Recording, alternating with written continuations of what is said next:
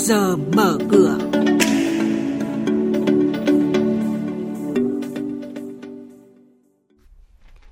Quý vị và các bạn thân mến, chuyên mục trước giờ mở cửa hôm nay, chúng tôi sẽ chuyển đến quý vị và các bạn những thông tin đáng chú ý sau. Vàng giảm giá mạnh và cảnh báo rủi ro đầu tư vàng trong giai đoạn điều chỉnh mạnh hiện nay. Kiểm soát tín dụng tránh dòng chảy vào chứng khoán, bất động sản, góp phần ổn định và kiểm soát áp lực lạm phát trong năm nay. Sau đây là nội dung chi tiết. Thưa quý vị và các bạn, chỉ sau một ngày mua vàng miếng thương hiệu quốc gia SJC của công ty vàng bạc đá quý Sài Gòn ở mức đỉnh 74 triệu 300 nghìn đồng một lượng vào trưa ngày 8 tháng 3, thì đến trưa qua, mùng 9 tháng 3, nhà đầu tư có thể mất tới 5 triệu đồng một lượng. Điều này đã hiện thực hóa cảnh báo của chuyên gia về rủi ro đầu tư vàng trong hơn một tuần sốt giá vừa qua.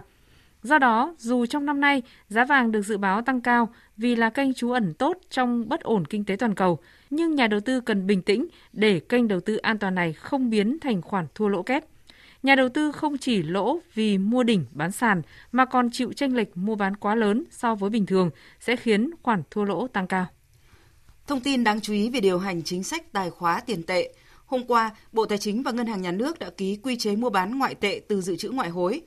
Quy chế này nhằm chuẩn hóa quy trình và rút ngắn thời gian mua bán ngoại tệ giữa ngân sách và dự trữ ngoại hối nhà nước. Theo đó, sẽ tăng cường phối hợp đồng bộ chặt chẽ và hiệu quả giữa chính sách tài khóa và tiền tệ, góp phần ổn định kinh tế vĩ mô, thúc đẩy phát triển kinh tế. Hoạt động này vừa có tác động tích cực cho điều hành thị trường ngoại hối, vừa tạo thuận lợi cho ngân sách cân đối ngoại tệ, phục vụ cho các khoản chi ngân sách bằng ngoại tệ. Việt Nam đang có cán cân thương mại thặng dư và dự trữ ngoại hối ở mức cao nhất lịch sử. Rủi ro lạm phát năm nay là do thiếu hụt nguồn cung nên không quá lo ngại cung tiền từ chương trình hỗ trợ phục hồi kinh tế gây áp lực lên lạm phát. Điều quan trọng là thông tin chính sách minh bạch và người dân bình tĩnh chung tay cùng cơ quan quản lý nhà nước bình ổn giá cả, ổn định thị trường, tránh gây lạm phát tâm lý.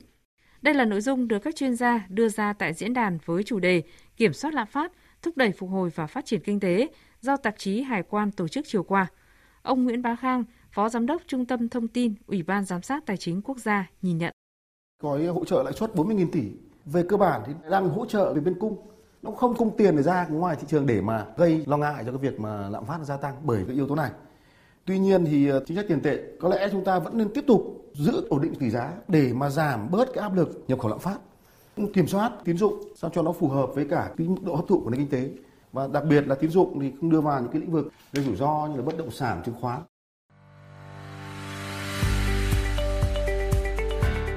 Quý vị và các bạn đang nghe chuyên mục Trước giờ mở cửa. Thông tin kinh tế vĩ mô, diễn biến thị trường chứng khoán, hoạt động doanh nghiệp niêm yết.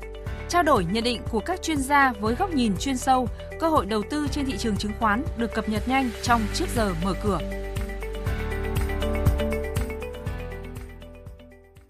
Một số sự kiện chứng khoán cần lưu ý nhà đầu tư. Từ hôm nay đến ngày 24 tháng này, ông Mai Thế Khôi, Chủ tịch Hội đồng Quản trị Công ty Thực phẩm Bích Chi, đăng ký mua 500.000 cổ phiếu BCF của doanh nghiệp này. Hiện ông Khôi đang nắm giữ hơn 2 triệu cổ phiếu BCF, tỷ lệ 7,92%. Từ hôm nay đến ngày 7 tháng sau, ông Trần Quang Tiến, Ủy viên Hội đồng Quản trị Công ty Hải Minh, đăng ký mua 1 triệu cổ phiếu HMH của doanh nghiệp này. Hiện ông Tiến đang nắm giữ hơn 580.000 cổ phiếu HMH, tỷ lệ 4,58%. Từ ngày mai đến ngày 8 tháng sau, bà Tạ Thị Dinh, Phó Tổng Giám đốc Công ty Đầu tư và Xây dựng Vina 2, đăng ký bán toàn bộ 515.000 cổ phiếu VC2 đang sở hữu tại doanh nghiệp này, tỷ lệ 1,29%. Về diễn biến giao dịch trên thị trường chứng khoán trong phiên chiều qua, lực cầu bắt đáy tích cực, nhất là ở các nhóm ngành hưởng lợi từ đà tăng giá hàng hóa và vận tải đã giúp nhiều mã chứng khoán đua sắc tím tăng trần và thị trường cân bằng hơn. Trong nhóm dầu khí, PXS và PVD tăng mạnh, các mã khác cũng tăng trên dưới 2%. Nhóm phân bón nới đà tăng mạnh hơn, dẫn trước là BFC, DCM và DPM. Nhóm vận tải biển có hàng loạt cổ phiếu tăng trần như GMD, VSC, HAH, VOS, VTO và VIP. Nhóm cổ phiếu ngân hàng cũng có EIB và VCB hồi phục tích cực, nhưng phần còn lại vẫn đóng cửa trong sắc đỏ giảm điểm.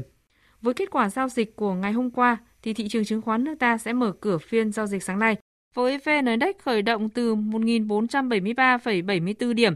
HNX Index bắt đầu từ 444,6 điểm, còn Upcom Index là 113,37 điểm.